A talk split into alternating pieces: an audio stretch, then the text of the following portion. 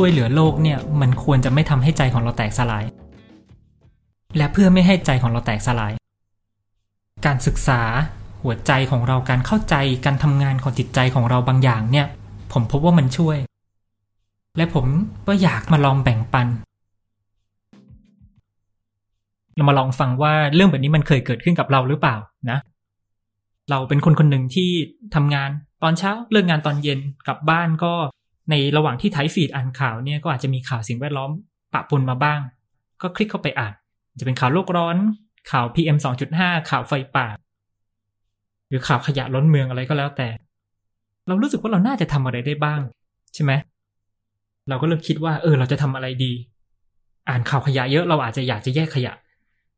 อ่านข่าวเรื่องโลกร้อนเรารู้สึกว่าอยากจะประหยัดไฟ หรือว่าอ่านไปเจอว่ากินเนื้อมันทำให้โลกร้อน หรือคิดว่าเราอาจจะกินมังตลอดชีวิตดีไหม ปรากฏว่า เออ ลองเรื่องแยกขยะก่อนแล้วกัน เราก็กลับบ้านไปแล้วก็ไปศึกษาวิธีมาอย่างดีเนาะ เราก็แยกมาอย่างดีเลยตลอดหกเดือน พยายามทำทุกอย่าง แยกให้มันครบ จังหวะนั้นอะที่พนักงานเจ้าหน้าที่เข้ามาเก็บขยะไปเนี่ย เห็นกับตาเลย ว่าเขาเนี่ยเอาถุงที่ใส่แบตเตอรี่เนี่ยโยนเข้าไปในที่เดียวกับที่เขาโยนขยะอื่นเข้าไป โอ้โห ตอนนั้น รู้สึกไม่เอาละ พอพอพอ พยายามมาแทบตาย สุดท้ายก็ไม่เกิดผลอะไร เปลี่ยนแปลงอะไรก็ไม่ได้ ขยะก็ยังเยอะเหมือนเดิม โลกก็ยังร้อนเหมือนเดิม มีเรื่องอื่นๆ ให้ต้องกังวลในชีวิตเยอะ เลิกสนใจเรื่องสิ่งแวดล้อมดีกว่า จะได้ไม่เจ็บแบบนี้อีก แต่ปรากฏว่า พอเลิกไปสองสามวันต่อมาเราอ่านข่าว เอาจริง ๆ ในใจลึกๆ มันก็ยังเจ็บนิดๆอยู่ดี เฮ้ยหรือเราอาจจะทำอะไรได้บ้าง อ่านข่าวเสียงแวดล้อม แย่ใจเราก็แย่ตาม แต่ก็ไม่อยากผิดหวังอีกแล้ว เหตุการณ์แบบนี้มันเกิดขึ้นกับเราหรือเปล่าครับ ถ้ามันเกิดขึ้น ไม่เป็นไรนะไม่ต้องห่วง เราเข้าใจครับ เราเข้าใจและอยากบอกว่าคุณไม่ได้เป็นคนเดียวที่รู้สึกแบบนี้ มันมีการศึกษาของเยาวชนเนี่ยกว่าหนึ่งหมื่นคนเลยทั่วโลก เกี่ยวกับความรู้สึกและความคิดเห็นที่เขามีต่อเรื่องโลกร้อน จากหนึ่งหมื่นคนเนี่ยหกพันคน เขาบอกว่ากังวลมากถึงมากที่สุดเมื่อได้ยินเกี่ยวกับโลกร้อน เกินครึ่งเนี่ยยังบอกอีกว่าโลกร้อนทำให้เขารู้สึก เศร้า กลัว วิตก โกรธ แล้วก็ทำอะไรไม่ได้ นอกจากนี้เนี่ยก็ยังได้ยินคีย์เวิร์ดต่างๆ ที่พูดเกี่ยวกับสิ่งแวดล้อมเกี่ยวกับความรู้สึก หรือทัศนคติของคนที่มีต่อสิ่งแวดล้อมในปัจจุบันมากขึ้นเนาะ ผมยกมาสามคำแล้วกันคำแรกคือ climate grief หรือภาษาไทยเนี่ยเรียกว่าความเศร้าโศกเสียใจเกี่ยวกับสิ่งแวดล้อมที่เสื่อมโทรมคำที่สองคือ learn helplessness หรือภาวะที่เรียนรู้ที่จะอยู่อย่างสิ้นหวัง สิ้นหวังแล้วกับสิ่งแวดล้อม มันก็จะเป็นอย่างนี้แหละ หรือคำที่สามคือ external locus of control หรือความรู้สึกที่ว่า สิ่งที่ตัวเองทำเนี่ยมันไม่สามารถสร้างความเปลี่ยนแปลงได้ทำไปก็เท่านั้น โลกนี้ไม่ดีขึ้นหรอก ตอนนี้เนี่ยโลกเรามีเทคโนโลยี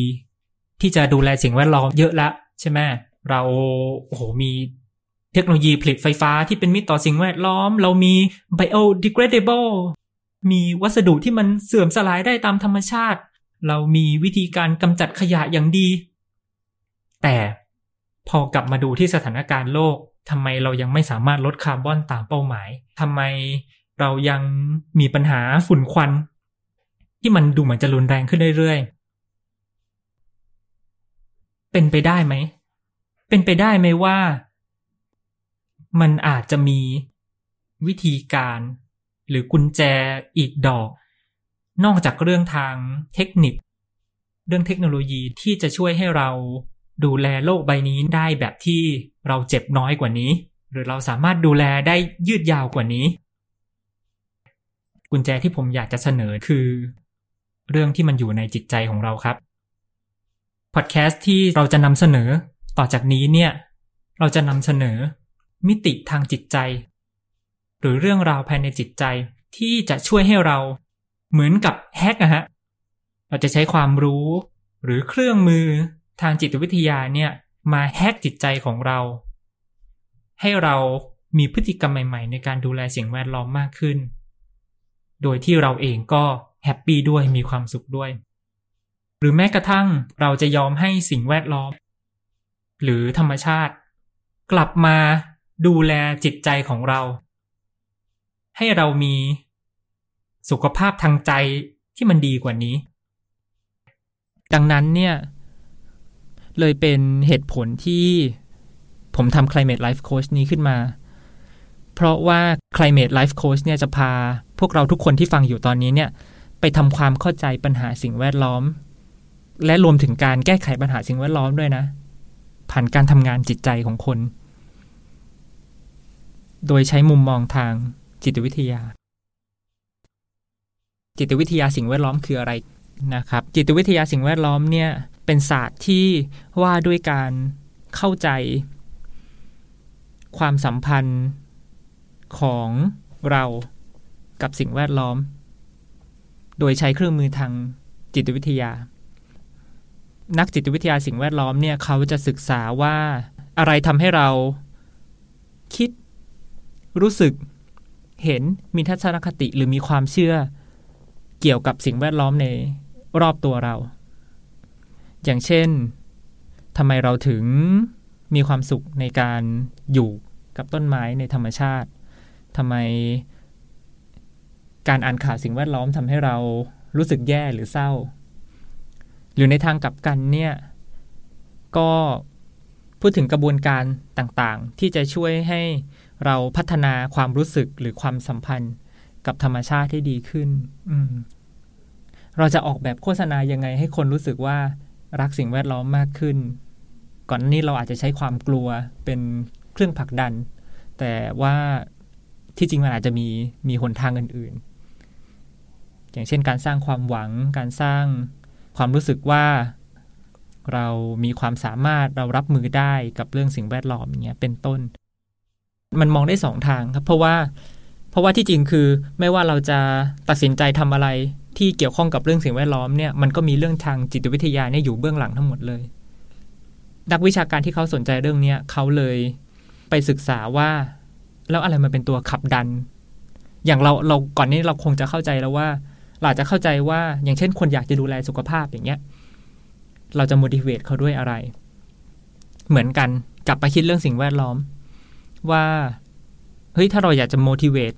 สมมติ motivate เนี่ย คนในประเทศให้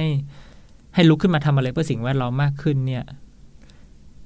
เราน่าจะ motivate เขาจากอะไร เมื่อก่อนเราอาจจะบอกว่า ถ้าเราต้องให้ความรู้เนี่ย ถ้าคนมีความรู้มากขึ้นเนี่ย เขาคงจะแบบลุกขึ้นมารีไซเคิลมากขึ้นสมมติ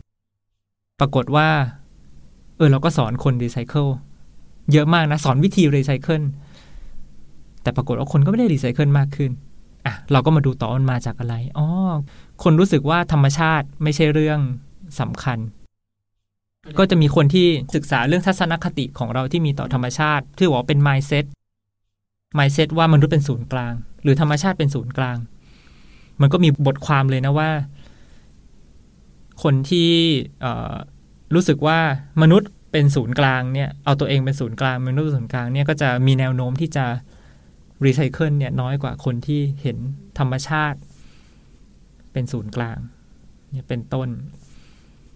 การศึกษามันก็จะกลับมาศึกษาเรื่องที่มันเป็นเรื่องจิตใจภายในทั้งหมดเลย การจะลุกขึ้นมาทำอะไรเพื่อสิ่งแวดล้อมเนี่ยมันไม่ใช่แค่ว่า คุณมีเครื่องมือพร้อมแค่ไหน คุณมีเทคโนโลยีมากแค่ไหน แต่ว่าความรู้สึกที่ว่าเราลุกขึ้นมาแก้ปัญหาได้ เราตอบโต้กับปัญหาได้เนี่ยมันสำคัญ แล้วถ้าอยากให้ลองนึกภาพว่า ถ้าองค์กรด้านสิ่งแวดล้อมเนี่ยเขาได้รู้ความจริงข้อนี้เนี่ยเขาอาจจะ